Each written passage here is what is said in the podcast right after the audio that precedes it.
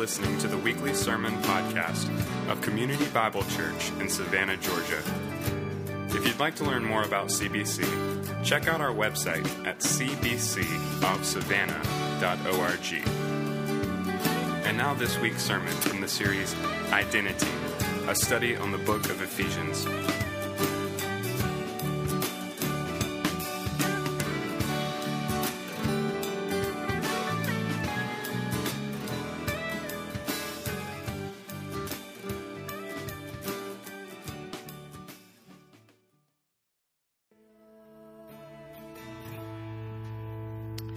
Pray with me.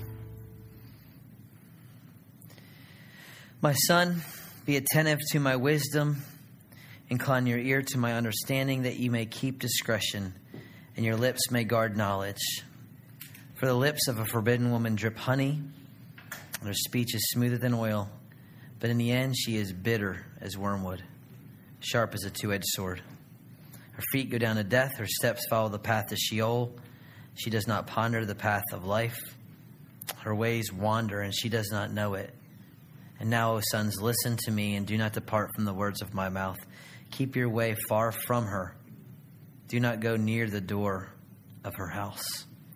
Father, I, I come to your word this morning again, and uh, I'm encouraged by many things, and we're challenged by others, and we're warned by others. And today, this passage is all that. Thing, that it's a admonishment, it's an encouragement, it's a warning, and I pray that it would not fall on deaf ears.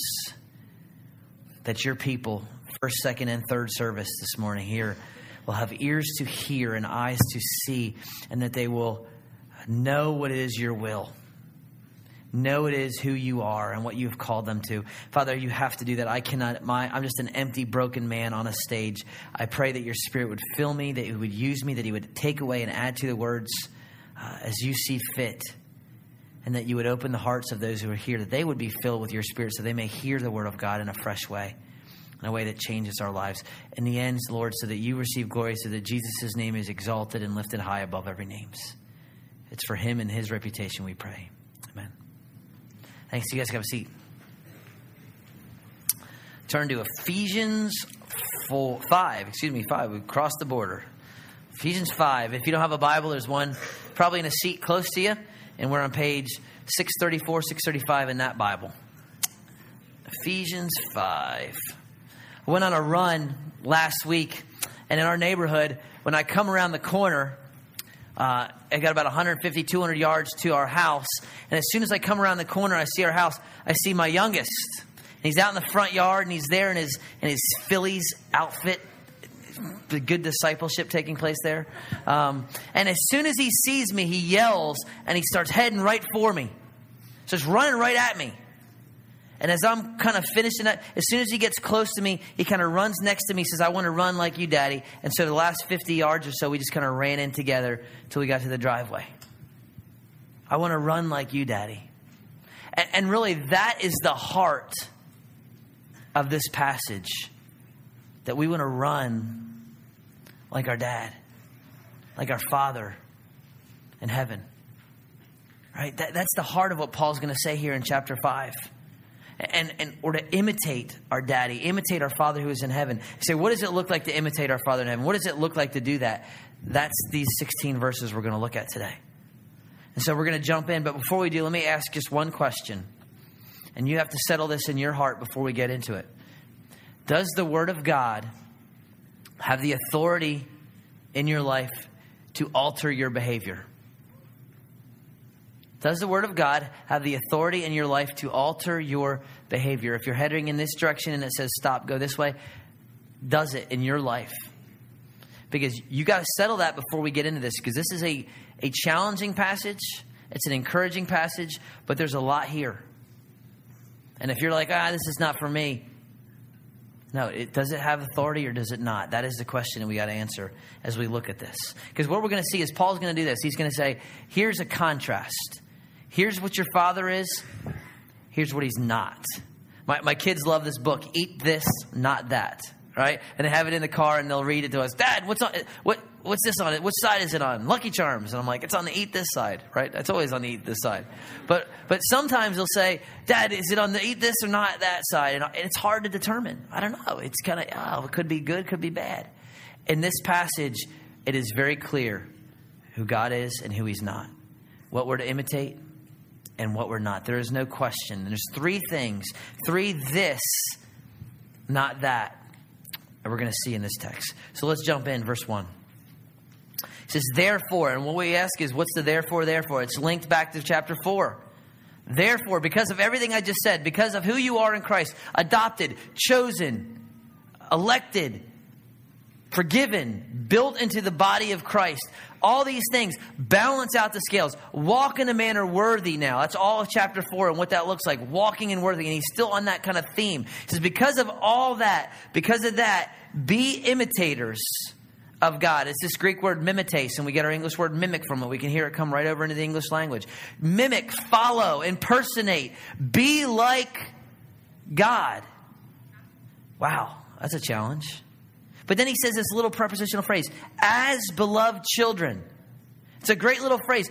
Be like God. How? Just like little children, like beloved children. And I think he uses that idea because if I said, it, be like adults, adults, adults, quite honestly, we're boring, right?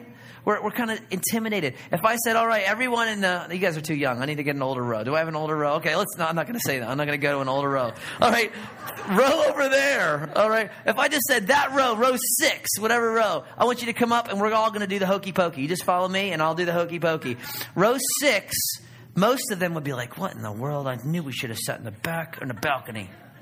Honey, this church will never coming again get upstairs, hokey pokey, you know, kind of the half hearted hokey pokey turns of around, you know, all that, right? But if I said, kids, let's do the hokey pokey, I'd have like an influx of children running on the stage and they'd be like, woo, turn yourself around. They'd be waving to mom and dad. There'd be enthusiasm. There would be confidence. There wouldn't be embarrassment at all. How much more if it was your dad that says, Come up on stage with me and I want you to do the hokey pokey with me? How much more confidence would they have? And so, what he is saying here is like a kid who has a loving dad who, who loves him. I want you to imitate your loving father. I want you to come alongside and run with him, just like him, just like a little kid would his daddy, just like a little girl would her daddy. That's the image imitate, be like, just like a little kid. And I realize that some of you, you, you, you still struggle with this concept of a loving father because you didn't have one. But when you are, understand your identity and who you are in Christ and who your dad is, it is a motivator to, to be like your daddy, to run alongside him. That he adopted you, that he cherished you, that you are the object of his love, that he adores you, that he chose you, that he loves you. So you can have confidence to imitate him. So he says, imitate Imitate, be like children following their daddy. What does that look like then? All right, what, what does that look like? What's the first thing that looks like? And it's the first thing that looks like is exactly what most of us would expect. It's love, right? He says, walk in love. Walk in love. That's what the world would say, right? What is God like? God is love. But just so there's clarification and he doesn't kind of, you know, love is like, you know, God is Santa Claus in the sky and it's just everyone loves, blah, blah, blah, blah. He gives some specifics. He says, love, how? As Christ loved. How did Christ love? He gave himself for us. So the first thing, if you're going to imitate God, if you're going to come alongside your daddy, you're going to long, run alongside him is this. You love, not lust. And what does love look like? Love looks like Jesus offering himself on a cross for his enemies. That is love. Love is Jesus pursuing those who wanted nothing to do with him. Love is him blessing when he was cursed, dying when he was reviled by these people, by us. That is love. It's emptying himself, taking the form of a bondservant, being made in the likeness of men being obedient to the point of death, even death on a cross. That is love. No greater love does a man have than this, that he lay down his life for his brother. That's love. Love is action. Love is doing. You could say, I love you, babe, but unless they see it, unless they feel love, that there, there's action behind it. God demonstrates his love. He proves it how. And he, while we were sinners, he died. God so loved the world that he gives. Love is giving of self. It's emptying of self. It's seeking the best in that person. That's what Jesus does. And if you want to be like your dad, that's what we do we seek the best in other people. We seek their benefit more than ours. And, I've seen great examples of this in this flock just in the last couple weeks. I was thinking about the Joy Prom that some of you are a part of, that Pastor Jay and his team puts on for the mentally challenged and physically challenged. They throw a prom. They did it last weekend. They, everyone gets dressed up and does the hokey pokey and bad Macarena dances and everything else. And part of you, were, of you were there. Just seeing people love people that don't, they're not offering, and they're not giving something. They're just loving unconditionally. I think about our, our whole cross culture team and Tom and the team that he's built there. Some of y'all come and, and read to kids at 4.30 in the afternoon and teach them to read and teach them to, to do math and just give of yourself or you feed them on Thursday nights. So people who are in the back now just serving so some of y'all could sit here in quiet. They bought a basketball goal for the neighborhood kids so that they could come play and it didn't have this broken down one. I mean, just, just giving of self. One of our guys is on staff with FCA, and they, they got a team together and they, they went to one of our widows and they did a ton of construction on our house last weekend. Giving, just love. That, that's the idea. There's this love, there's giving of self, right? Generous to people, loving people, forgiving people, asking forgiveness from people, giving your preferences up for people, being nice to people. Just think about this past week. Have you been nice? Have you been loving to the person who's 15 minutes late to the appointment? The person that was supposed to get you that assignment by Thursday, but they got it to you Friday morning. The person that cut, cut you off. Just, just think about those things. Has there been love? Love. That's what he says. And if we miss this as a church, it doesn't matter what else we do. It doesn't matter how big we get. If we have if we have love, if we don't have love, we have nothing. You can tell me all about how you memorized Jeremiah, Ezekiel, and Isaiah and Hezekiah. Hezekiah is not a book, by the way. You can tell me how you've never missed Sunday school since you were in third grade and you've been at every church picnic and every service and you take notes. And you can tell me how you tithe 30% and you don't watch bad things on TV and you threw out your radio and your CDs and you can tell me all those things. But the question is this how do you love people? Well, I don't love, I, I, I love them, I just don't like people. I love Jesus. I love the Bible. This place scares me because there's no seats and I got to sit next to somebody. I don't like people that much. It's too crammed in here. It's kind of, you know. If you love Jesus, you love people. Period. Because he loved people. You want to be like your dad. You want to run alongside him. You love people. Right? You love people. That's the heart of the passage. But that's contrast with what? With lust, which is what he goes next. Verse 3. But immorality and all impurity or covetousness must not even be named among you as is proper among saints. Let there be no filthiness, nor foolish talk, nor crude joking, which are out of place, but instead let there be thanksgiving. He says, when Jesus loved, what was it? It was a pleasing aroma to God. It was like God is in heaven and it's just this offering. That's love. The contrast to that is lust. And he says, These things, circle three phrases in these two verses not even named, proper among saints, and out of place. He says, These three things that I mentioned, they don't belong. They don't fit. It's like me at Michael's or at a big and tall shop. They don't work, right? It just doesn't fit. It's out of place. Three things. Number one, immorality. Greek word porneia. Right? And this is this basically runs the gamut on all all sexual sin. Any any physical contact outside the context of husband and wife. Any contact is porneia. I'm not talking about bumping in the halls in this place. I'm talking about physical sexual contact. Anything. Anything outside the context of marriage, husband and wife, is considered porneia. He said, but we love each other, Bill. We're in love, love. It's porneia. He said, but we're engaged. Not even named among you. But you know, we're married in God's eyes. God's eyes are a flame of fire. You are not married in his eyes. It's porneia. So how, how far is too far, Bill? How far? You're asking the questions too far right? No bases. First, second, no, no bases. You're not allowed in the stadium, right? You're married, play ball, all right? You're not married, you're out of the stadium. That's the that's the standard. not even named. Not even named. Impurity. It's a word there that, that Jesus uses in the Gospels of a, of a decaying, nasty body that's in, the, in a grave. It's just foul. He said, You don't need 50 shades of gray. You just, it's, you just don't need it. It's decaying. He says, immorality, impurity, covetousness. You say, why does he link covetousness with impurity? Because it's about self. It's about indulgence. It's about me. I want more. I want more. I want to look like Billy's short. I want to be short. Whatever. Right? It's about wanting what you don't have. It's about all about self-indulgence. And what is the opposite of self-indulgence? Giving of self. It's love. See, love seeks the best in the other. Self-indulgence, immorality, and purity seeks for me. See how they're the opposite? This is your dad. This is not.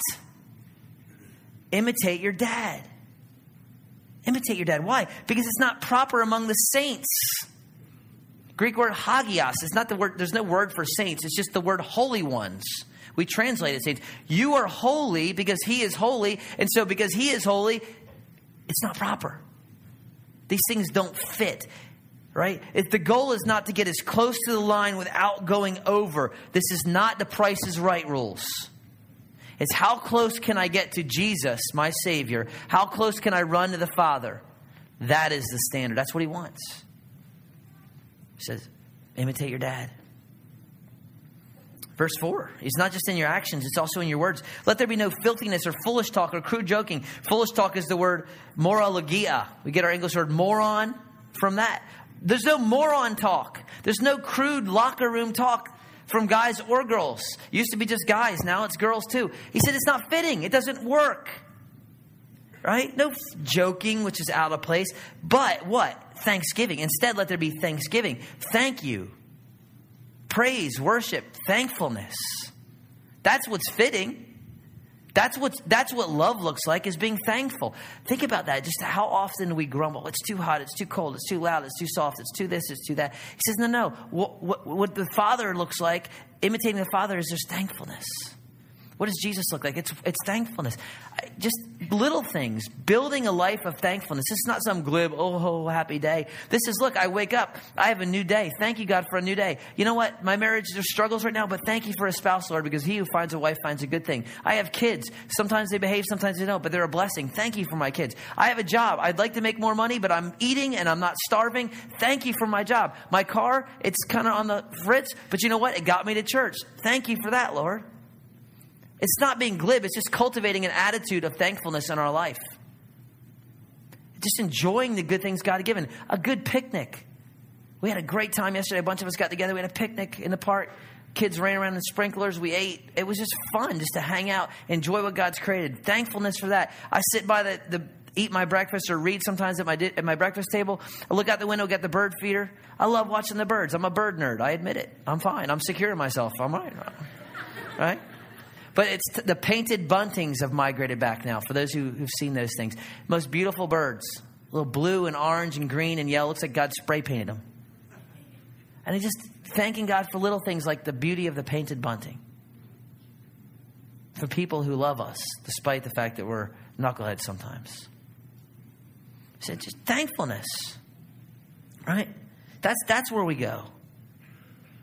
Not filthiness, not these things. They're out of place but thanks. I'll go back to that question I started with. Does the Word of God have authority to change your behavior? Does it to change the path? Right? Because the language here again, not even one, proper among the saints, right? Out of place. What that means is this that there shouldn't be one guy or one gal in this room that are looking at nefarious things on their computer. That's what it means. Not one. Not even one. That's what it means. It means there should be not even one married person in this room, guy or girl, with this little flirtatious stuff going on at the office or at school. Not even one. Or if you are single with some lost person, a person doesn't know Jesus, there's this little flirt. Not even one. It means there shouldn't be one businessman, one businesswoman who's withholding payment just because they want they love money and they don't want to pay their bills. They have it, they just don't want to pay. Shouldn't be one. Shouldn't be one person that's just collecting stuff to display it on a wall. right? So people can see what they have. Not, not even one, not even named. That's what imitating your dad is like. It's out of place. It's out of place. Well, Bill, what's the big deal? It's just a joke. It's my business. It's my computer. It's my office. What I do in the private of my home, that doesn't, doesn't matter. I'm not hurting anybody. He tells us why it's a big deal. Verse 5. For you may be sure, and this is emphatic in the text, you may be sure, you may take this to the bank, is what he's saying, that everyone who is sexually immoral or impure or who is covetous, that is an idolater, inheritance in the kingdom of God in Christ. Circle the word no inheritance. Got none. And that's not saying he won't have any rewards when he gets to heaven. He's already told us in chapter 3 the context is that our inheritance is Christ, that he is our inheritance. What he's talking about here is someone who does not know Christ. And he's saying this if the person has a, just a desire and a passion for impurity and for lust and for immorality, and that is their desire, and that's all they do, and there's no repentance and there's no life change, and there's no desire to be different, that person, no matter what they say, does not know Jesus. They have no inheritance. None. It's not saying if you've ever fallen in this or you do this once in a while, you slipped up, that you, you, you know Christ, you're not going to heaven. That's not what he's saying. It's this is the person who's unrepentant lifestyle. They don't care. You've come to them. This is wrong. I don't care. I can do what I want. That person does not know Christ. They have no inheritance in the kingdom of God. None. Why? Because it's rooted in, in, idolatry. Their God is their belly, their God is themselves, their God is not Jesus. It's a worship of me, it's idolatry. You can say, well I, well, I heard a guy, I was in a church one time, he said, if I prayed the prayer, I walked the aisle, and I got baptized, that I'm good. I got fire insurance. I can do what I want. It doesn't matter. He lied. What did he say? Let no one deceive you with empty words. For because of these things, these things he's mentioned, the wrath of God comes upon the sons of disobedience. Look, there's people who tell you what you want to hear, the people who will preach whatever you want to hear, and they'll fill churches with it. But Jude, which is a, a letter written to the church by the half brother of Jesus, warns us of what false teachers will do. And he gives us a great picture. He says this Certain people have crept in unnoticed too long ago, were designated for this condemnation, ungodly people who pervert the grace of God into sensuality and they deny our only master and Lord Jesus Christ. People will tell you what you want to hear. Paul is saying, let no one deceive you. These are the things that the wrath of God comes upon. You cannot laugh at, you cannot blow off these sins. You cannot consider them trite. The wrath of God is on these things, and for the people of God to mock God and just kind of, oh, no big deal. He said, You can't do it. That's not your dad. Your dad is love. He gives of himself. He's not lust. He's not lust. Let me read a couple of these questions to you. I came across this week from a pastor, Pastor James MacDonald up in Chicago. They were good, so I'm just going to read. I'm not going to put them on the screen. I'm going to read them to you. And you say, just listen to the question and, and answer it honestly. When's the last time you made a crude joke or laughed at a crude joke? The last time you sat through a explicit sexual scene on television in a movie without being bothered or turning it off? Do your eyes look over someone in a, in a way that if they knew how you were looking at them, they would be uncomfortable? There are words in your vocabulary that link you to the world and not to Christ. Do you go to places where the, the atmosphere sexually is just thick?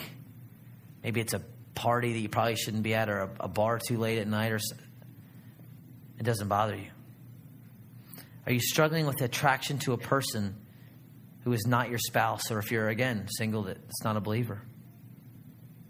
Do people sense the freedom to just be off color with you and around you because they know it really doesn't affect you or bother you? How do your convictions about entertainment differ from the world who don't know Jesus? And what would you do or not do if Jesus Christ were visually present with you? I say visually because he is present with you. Would anything change? See, that's the heart of the text, not even named. This is not who your daddy is. Imitate your daddy. Right? Imitate your dad. Love, not lust. He continues, verse 7. Therefore, again, because of this, because wrath comes upon these things, because of all these things I've just said, do not become partakers with them.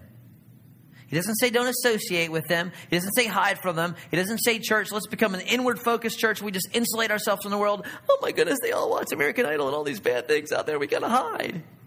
It's not what he says. He said, oh, you can never go to the movies. You can never do anything. You got to dress like the pilgrims. That's not what he's saying. He says, don't become partners with them.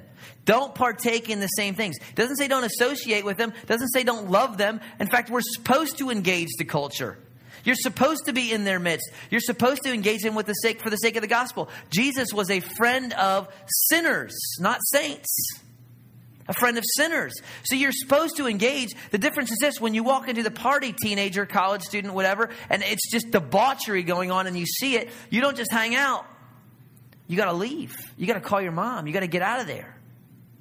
When someone sends you the forward at the office and you know it's trash, you delete and don't resend. When the gals are getting together and, and, and going to pick up some guys and dressing in a specific way to go get some guys, you say, you know, just not wise. I'm not going to do that. It's not that you don't love them. It's not that you don't associate with them. You do all those things, but you cannot become partakers with them. That's what he's saying. Don't become partakers. Why? Verse 8. He says, explains, verse, first word 4. For at one time you were darkness, but that's past. Scripture says a ton about how we walked in darkness, how we sat in darkness, how we loved the darkness. Here's the only place it says we were actually by nature darkness. He said, but you're not that anymore. You're not darkness anymore. You are light. You are the light in the Lord. So walk as children of light. And so, what is your Father? Your Father is light. He is not dark. So, we must be light and not darkness. This is the message we've heard from him and proclaimed to you that God is light and in him is no darkness at all. If we say we have fellowship with him and we walk in the darkness and we lie, we do not practice the truth. Jesus is light. The Father is light. So his children, if they're imitating him, walk in light. You say, well, what does that mean? Walk in light. I'm, that's kind of, you know, weird. He tells us, for the fruit of the light is found in all that is good right, and true. You want to know what walking in light is? Walk in goodness, walk in rightness, walk in truth. What is good? You know what good is? Good is just love and action. Good is giving a hug to someone who needs it. Good is taking a meal to someone who needs it. Good is helping people, letting people in, giving of yourself, being generous. I mean, you, you know what goodness is. That's good. What is right? When someone gives you too much change, you give some back, you go back in the store. When someone asks for forgiveness, you forgive. When you need to ask for forgiveness, you go and do it. These things are right. Right? You lose your temper, you go and make it right. You, you goodness, right, truth. You love the truth. You speak the truth. You embrace the truth. You share the truth, even the hard truth when it convicts you. That's it. And then verse 10, I love verse 10. And try to discern what is pleasing to the Lord. I love that word. And try. Try to figure out what God is, says is good. It's like you wake up in the morning and say, God, I want to please you. How do I please you today? Am I pleasing you in the way I talk to my husband? Am I pleasing you in the way I just, I'm raising my kids? Am I pleasing you in the way I'm spending this extra hundred dollars we have every month? Am I pleasing you in this relationship with this significant other? Am I pleasing you in this job that I'm in? Or should I go to this job over here? Am I pleasing? Am I pleasing? Am I pleasing? And trying to discern those things, trying to figure out when you were in dark, you were all about pleasing you. Now you're in light, so it's all about pleasing the one who is in light. That is what being in light is. It's just daily. God, is this pleasing to you? Is this a movie we should watch? Is this a show that I should be watching every week? Maybe it is. Maybe it's not. Maybe should I be keeping this computer? If I'm struggling with one of these things, should I really be keeping this computer? Maybe I should get rid of it. Should I get me a, a different phone because I know that I can get around all the filters with my iPhone as long as I do this, this, and this? What's pleasing to you? That's what he's saying. That's what light is pleasing. And then he says this, he kind of concludes it. Verse 11 Take no part in the unfruitful works of darkness. You can't get any clearer than that, y'all. There's no secret Greek word that means, you know, oh, but only. take no part means take no part in the unfruitful works of darkness. None. Right? And here's the thing we live in a culture, and you know it, and I know it, it's extremely sensual. I mean, it's, it's just getting worse and worse. It's, I've been shocked in the last 15 years how much worse it is than even when I was in high school and college. And it's just going that way. And you have to guard yourself, church. Young folks, especially, you need to guard your heart. Guard your mind. Guard the things you put into your mind. Now, legalism says, you know, everything, Hollywood's evil, so we don't watch anything. Bambi's evil, and Jurassic Park's evil, and everything's evil. none of you are going to go to Disney World. Evil, everything. That, that's legalism. The, the other side of it is it doesn't matter what you watch. It doesn't matter. It does, nothing matters. Just watch whatever. To each his own. What Scripture says is what? Guard your heart. Whatever is pure, true, honorable. Set your minds on these things. Look, there's no verse in the Bible that says you can't watch a movie. It's just be wise. Some of you can't watch a movie because you struggle so much with lust, you can't even go. And you shouldn't. Others of you, you go see 42 or one of these, it's fine. But you need to guard your heart. And you need to be wise.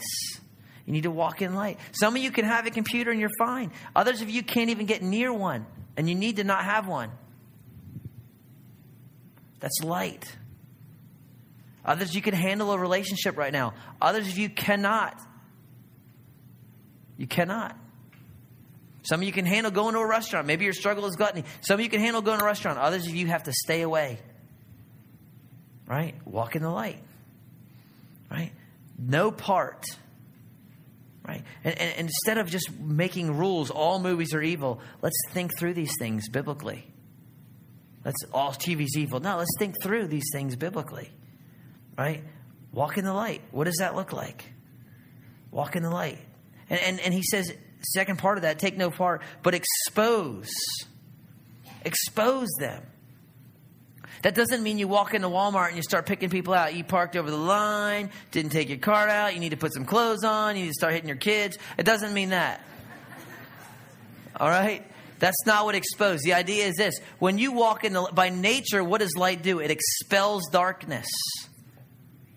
Right? Just by nature. You turn on the light in the garage, the cockroaches go, Psh! right? They hide because they don't like the light. When you walk in light and your life is light and there's purity and all these things, what happens? It expels darkness and you shine light on areas you expose. When you walk in light in community with one another, you expel darkness. And instead of hiding this stuff and keeping this addiction and nursing this whatever over here, when you walk in light together and you confess your sins to one another, you expel these things. It enables you to put, you, put you in a place of repentance and help instead of waiting until it explodes. And then you come to church and try to microwave everything back together. Oh, real quick, church, help me. I just blew this up. And sometimes it's not that easy. So walk in the light while you can walk in the light. Don't take part in works of darkness. Expose them. Don't be like the world. Another practical area, the way we dress. There's no, you should look nice. There's nothing wrong with looking nice. Legalism says your hair has to be this long, you can't have an earring or a tattoo, even if it says Jesus' name, and you're this, this, this, and this, and this. That's legalism. Put that away. The flip side says it doesn't matter. No, you dress in a way where you're thinking of other people. That's, that's the model. See, legalism, oh, it has to have below the knee and blah, blah, blah, and hair this. No, no, no. That, that's not biblical. Biblical is I'm going to dress in a way where I am thinking of others. That's love, looking for the best of others. So I'm not trying to gain attention from that lady's husband, but at the same time, I'm not throwing myself together like, you know, I, I just came out of the, you know, trash bin over there, okay? You don't have to dress like a pilgrim. We want you to look nice, but you think about other people. The way you dress, just simple things. Take no part in unfruitful works of darkness. Instead, expose them. Guard your mind, guard your heart. I, I was seeing a fresh this these things. If you if you just oh Bill, you're just. Be, I'm not being legalistic. I promise you. I just care about you. I care about your marriages and I care about your kids. And I would rather you hear it now than we have to sit in my office in six years and you come in and, and say, well, we you know we just didn't listen and this is what happened and boom. Because I would rather save you from that. And I've seen it. I've seen it in innocent little things how the just little things slip into your eye gates and then they come out of your heart and your mind. This week, my wife said something. We were kids watch every day. Little House on the Prairie. They love Little House on the Prairie, so they watch it, and it has commercials and the same seems like the same exact commercials. And and my youngest, my wife said something after dinner about cleaning up, and my my youngest, four now five years old, said this: "Mom, what you need is OxiClean. It cleans everything. It has the power of oxygen." And he basically recites this whole thing, and he says, "And you know what? They have a they have OxiClean with dishwashing boost, mom." Now, how did he learn that? Just from little things, right? And that's innocent, and there's no big deal. But it's just being wise and just guarding your heart and then walking in the light and walking in the light together. And I realize that some of you here are new Christians, and this is shocking. I get that. That's okay. Just understand that's okay. This may be the first time you've heard this. That's fine. Sanctification is a process that just continues until Christ comes back or he takes us to be with him. So this is not, oh, we're mad at it. No, it's a process. I get that. But this is what imitating your dad looks like walking in the light as he is in the light. Love, not lust. And then there's one more thing at the end. It's this we walk wise and not unwise. Imitating your dad means you're wise and not unwise. I, I, skipped that last portion. Let me go back to that real quick. I didn't even read it. Man, that's not expositional preaching. Come on, Bill. He says this in verse 12. Let me go back. He said, This is why. And he gives this final exhortation. It's shameful even to speak of the things that they do in secret. When anything is exposed by the light, that's what we're talking about, living in life together, it becomes visible. For anything that becomes visible is light. Therefore, it says, Awake, O sleeper, arise from the dead, and Christ will shine in you. It's Paul challenging the church, the same thing. Wake up, church. Stop walking in darkness. Walk in light. Awake, sleeper, arise from the dead. Christ will shine in you. That's the heart of the passage. Follow your daddy, imitate your father. Love, not lust. Light, not dark. Now wise, and now unwise. Verse 15 Look carefully then how you walk not as unwise, but as wise. What does that look like? Making the best use of time because the days are evil. It says you want to be wise with your life. Some of you, a great book you need to go out and buy is John Piper's Don't Waste Your Life. It's an easy little book, probably 150 pages. Whether you're 16 or 76, it is a great book. Just don't waste your life. It's just a great encouragement, well written. How do you waste your life? By investing in the things that don't last. What doesn't last? Everything but people and the Word of God. You want to you want to be wise with your time, invest in people, and invest in the Word. Does that mean hobbies are wrong? No. God gives us hobbies and enjoyment. He gives us picnics and, and things that we do. But when those hobbies and those things engulf us and take over our life so that we ignore the things that ultimately matter people, our families, the Word of God, the church, the people of God, then we got a problem. I mean, the average single guy plays three hours of video games a day. The average high school student will watch more TV by the time he graduates than he will spent time in school. Right? Like, there's nothing wrong with watching a television show. I mean, we watch, love our HGTV, and we love different things with the kids. There's nothing wrong with it. Nothing wrong with going to a movie. Nothing wrong with these things. These are things God has given us to enjoy. But look, if you are spending six hours a night becoming a warlord in some fake world, or you're building a farm that no one will ever eat from, then there's a struggle going on. All right? If you're spending 12 hours working out a day, look, you look good, but you're going to be dead just like me in 50 years. All right? So take care of your body, eat well, but don't waste your life. Be wise with your time. Invest it in where things matter. Your kids, invest it in your kids. Invest it in your marriage. You have your kids for 18 years, 22, then they're done, right? You have your marriage, Lord willing, for life. So invest in your marriage matters. Invest in the Word of God and, and knowing Scripture and knowing God and, and, and memorizing Scripture. Invest in your neighbor who doesn't know Jesus. Invest in that soccer team that you can be the assistant coach for because those people need Jesus. Invest in people and things that matter.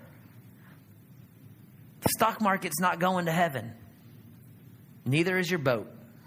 Neither is your three iron. Are they bad things? No. But don't pour your life into those things. Walk as wise. See, if you're wise, you, you, if you're a believer in Jesus Christ, you know how it ends and you know what matters. He's told you people in the Word of God. So if you're wise, you invest in people in the Word of God. What you're unwise in is if you know that the only thing that matters is people in the Word of God and you still don't invest in them. That's unwise. And so he's saying, be wise because the days are evil and they're just going to get worse. It'll never get worse than this. It's going to get worse. And that's fine because the darker it gets, the lighter it shines. Walk as wise. Does the Word of God have the authority over your life to change the direction? That's the question we asked. Still got to ask it. And, in the heart of this passage, please hear me as your pastor. It's not the bad, you're bad. I, I don't like preaching hard texts like this. I really don't. But if I, I have to because I love God and I want and I love y'all and I need to tell you the truth. And look, in the last days, people will find teachers that'll they'll accumulate teachers that'll tickle their ears and they'll tell them what they want to hear. And and God tells me I need to tell you the truth and I need to love you through it. And so I'm telling you because I love you.